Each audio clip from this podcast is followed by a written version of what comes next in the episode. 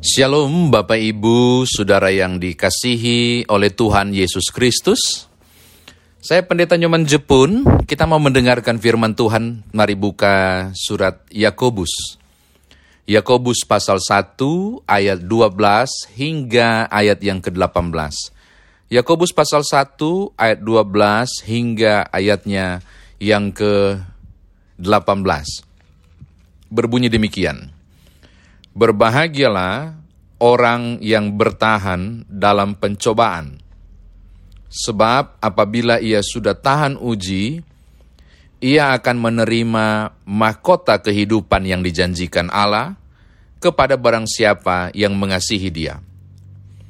Apabila seseorang dicobai, janganlah ia berkata, "Pencobaan ini datang dari Allah." Sebab Allah tidak dapat dicobai oleh yang jahat, dan ia sendiri tidak mencobai siapa pun. Tetapi tiap-tiap orang dicobai oleh keinginannya sendiri, karena ia diseret dan dipikat olehnya. Dan apabila keinginan ini telah dibuah, dibuahi, ia melahirkan dosa. Dan apabila dosa itu sudah matang, ia melahirkan maut. Saudara-saudara yang kukasihi, janganlah sesat setiap pemberian yang baik dan setiap anugerah yang sempurna datangnya dari atas, diturunkan dari Bapa segala terang. Padanya tidak ada perubahan atau bayangan karena pertukaran. Atas kehendaknya sendiri, ia telah menjadikan kita oleh firman kebenaran supaya kita pada tingkat yang tertentu menjadi anak sulung di antara semua ciptaannya Demikian firman Tuhan, saudara saya dikatakan berbahagia jika mendengarkan firman Tuhan ini, merenungkannya, memberitakannya, dan istimewa melakukan dalam kehidupan beriman. Bapak Ibu, ada beberapa catatan tentang firman Tuhan ini. Lihat ayat yang pertama, berbahagialah dari kata makarios atau eser yang pas perjanjian lama bahasa Ibrani ya sudah berapa kali terangkan yang berarti diberkatilah blessed be, uh, be blessed. Eh, be happy dengan blessed uh, berbahagialah dan diberkatilah. Itu uh, dua pengertian dari kata makarios atau uh, eser dalam perjanjian lama. Menariknya dia bilang begini berbahagialah atau diberkatilah. Ini pertama nih. Mereka yang bertahan dalam pencobaan. Tolong lihat ya, yang disebut orang yang diberkati, yang disebut orang yang berbahagia, bukan yang mengalami pencobaan, bukan. Tapi in, fokusnya ada pada bertahan. Saya ulangi, orang disebut berbahagia bukan karena mengalami pencobaan. Siapa mau bahagia ketika ada pencobaan susah lo jatuh bangun. Tapi yang ditekankan oleh Yakobus, yaitu mereka yang bertahan sampai selesai, bertahan sampai tuntas pencobaannya. Pas tuntas, dia disebut berbahagia. Jadi banyak orang salah baca, oh pokoknya kita harus berbahagia walaupun menghadapi pencobaan. Bagaimana mungkin berbahagia ketika ada pencobaan? Nangis yang ada. Sulit untuk berbahagia. Tapi ketika kita terus bertahan dengan iman, tidak goyah, pas pencobaan selesai, bertahan, berbahagialah dia. Mengapa? Karena mahkota disediakan. Lihat ayat yang ke-12. Jadi hal pertama ini sangat penting. Orang yang menghadapi pencobaan diminta untuk bertahan. Diminta untuk menghadapinya. Bukan lari dari pencobaan. Sebab kalau tidak, dia tidak disebut sebagai orang yang tahan uji. Bapak Ibu apa perbedaan? Hal kedua, apa perbedaan antara pencobaan dan ujian? Ada yang bilang begini, kalau Tuhan, kalau Tuhan itu tidak memberikan pencobaan, tapi memberi ujian. Ada yang bilang gitu kan? Apa perbedaan antara pencobaan dan ujian? Bapak Ibu, pencobaan adalah kondisi dan situasi yang bertentangan dengan apa yang sebenarnya mau, ingin, harusnya apalagi pentingnya bagi kita. Ulangi. Pencobaan adalah sesuatu sesuatu yang tidak sesuai dengan yang harusnya kita dapat, ingini, peroleh, aturan sesuai aturan kita, dan seterusnya. Jadi yang tidak sesuai. Pokoknya pencobaan itu berlawanan dengan situasi yang ada pada kita. Yang harusnya kita dapat. Kita harusnya sehat-sehat. Tapi ternyata sakit dan kita menghadapi sakit itu. Itu pencobaan uh, dilarang mencuri, tapi uh, ada peluang banget untuk mencuri dan peluangnya nyata banget, sebenarnya gampang aja ditilap nih duit untuk dikorupsi. Itu pencobaan. Ujian apa? Ketika saudara bertarung dengan keinginan pencobaan itu. Ketika saudara fight untuk enggak saya tidak boleh tergoda, enggak saya tidak boleh lemah, enggak saya harus terus maju, enggak saya tidak boleh mengecewakan Tuhanku. Memang, memang peluang ini besar banget tapi enggak ini tidak sesuai dengan kehendak Tuhan. Oh, saya harus berjuang untuk itu. Saya harus hadapi ini. Itu disebut dengan ujian. Jadi proses menghadapi pencobaan itu ujian. Pencobaan itu situasi dan keadaan. Nah proses saudara menghadapinya itu dia. Itu yang disebut dengan ujian iman. Tidak heran, di ayat 12 bilang gini, Berbahagialah orang yang bertahan dalam pencobaan, sebab apabila ia sudah tahan uji, toh, jadi ketika dia selesai menghadapi pencobaan itu, proses menghadapi itu disebut ujian, dan sudah selesai, berarti sudah selesai tahan ujinya. Dia dapat mahkota.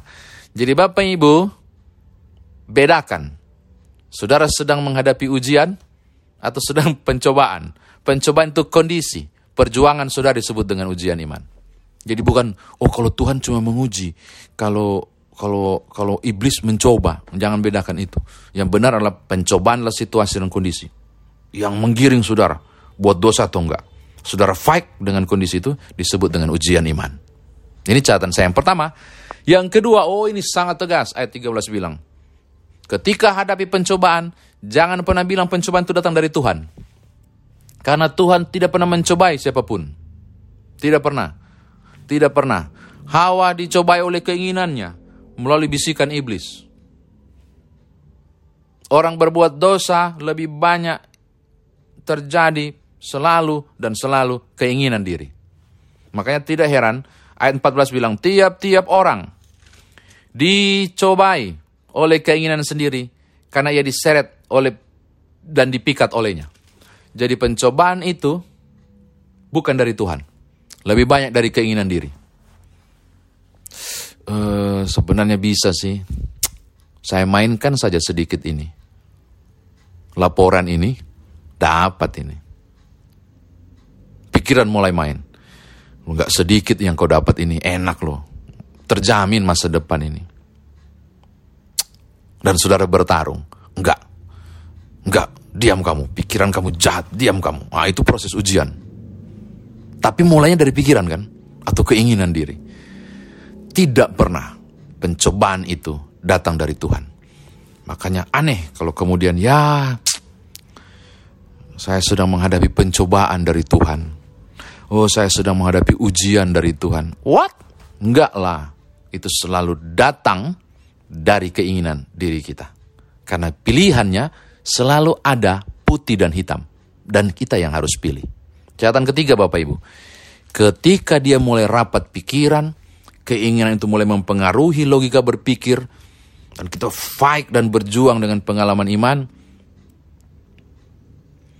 lalu kemudian dibuahi keinginan itu lewat perbuatan nyata, melahirkan dosa.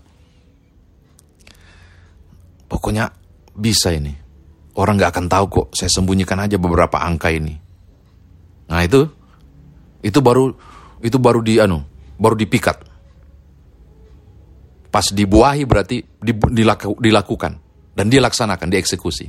Masuk ke dosa, perbuatan dosa. Lalu upahnya maut. Makanya ayat 10 bilang, keinginan itu telah dibuahi, ia melahirkan dosa. Dan apabila dosa itu sudah matang, ia melahirkan maut. Saya kira demikian firman Tuhan ditafsirkan bagi kita. Nah sekarang bagaimana saudara dan saya membawa firman Tuhan ini dalam kehidupan beriman kita.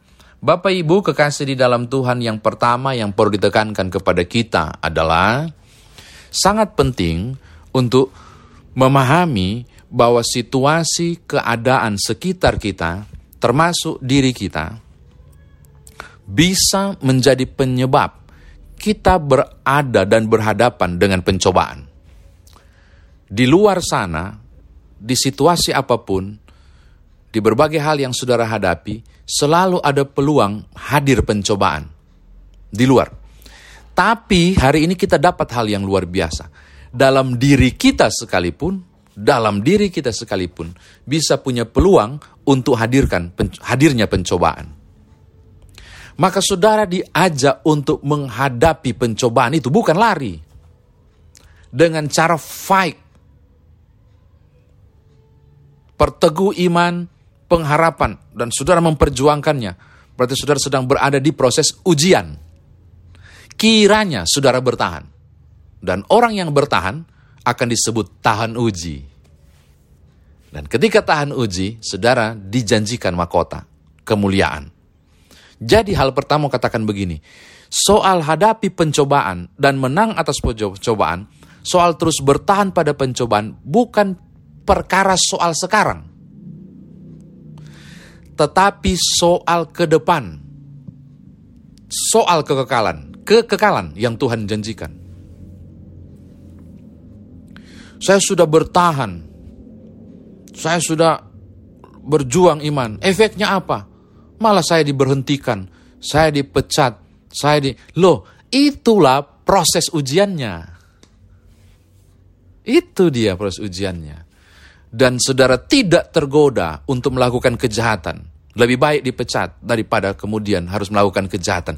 Itu kebenangannya. Tapi saya tidak dapat apa-apa. Enggak. Engkau melihat tidak mendapatkan apa-apa. Tapi iblis jatuh karena engkau mengalahkan godaan itu. Kan itu menarik.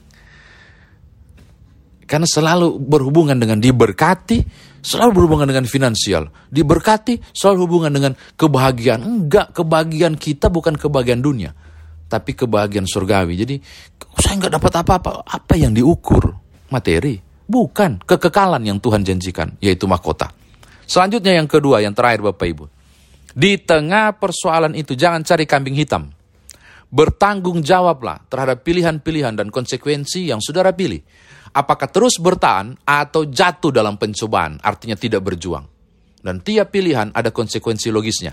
Jangan kambing hitamkan Tuhan. Tuhan, aku aku dicobai oleh Tuhan. Aku dicobai oleh iblis. Enggak. Selalu itu mulai dari keinginan diri kita. Dan kita yang tidak berjuang, kita tidak masuk pada proses, proses ujian. Dan kita yang tidak masuk pada proses ujian berarti kita yang tidak bertahan pada pencobaan. Dan siap dengan konsekuensi logis itu. Siap untuk menerimanya. Dan jangan jadi kambing hitamkan orang lain. Atau kekuatan atau peristiwa lain. Sebab ketika kita dicobai, kata Alkitab, itu selalu datang dari diri sendiri. Karena itu, berhati-hatilah di tiap langkah saudara. Di tiap hal yang saudara hadapi dan jalani bisa saja hal-hal tenang sekalipun. Sebenarnya saudara sedang digiring untuk menghadapi pencobaan. Dan berjuanglah. Masuklah proses ujian. Kiranya aku dan saudara tahan uji dan beroleh mahkota kelak. Tuhan berkati Bapak Ibu. Haleluya. Amin.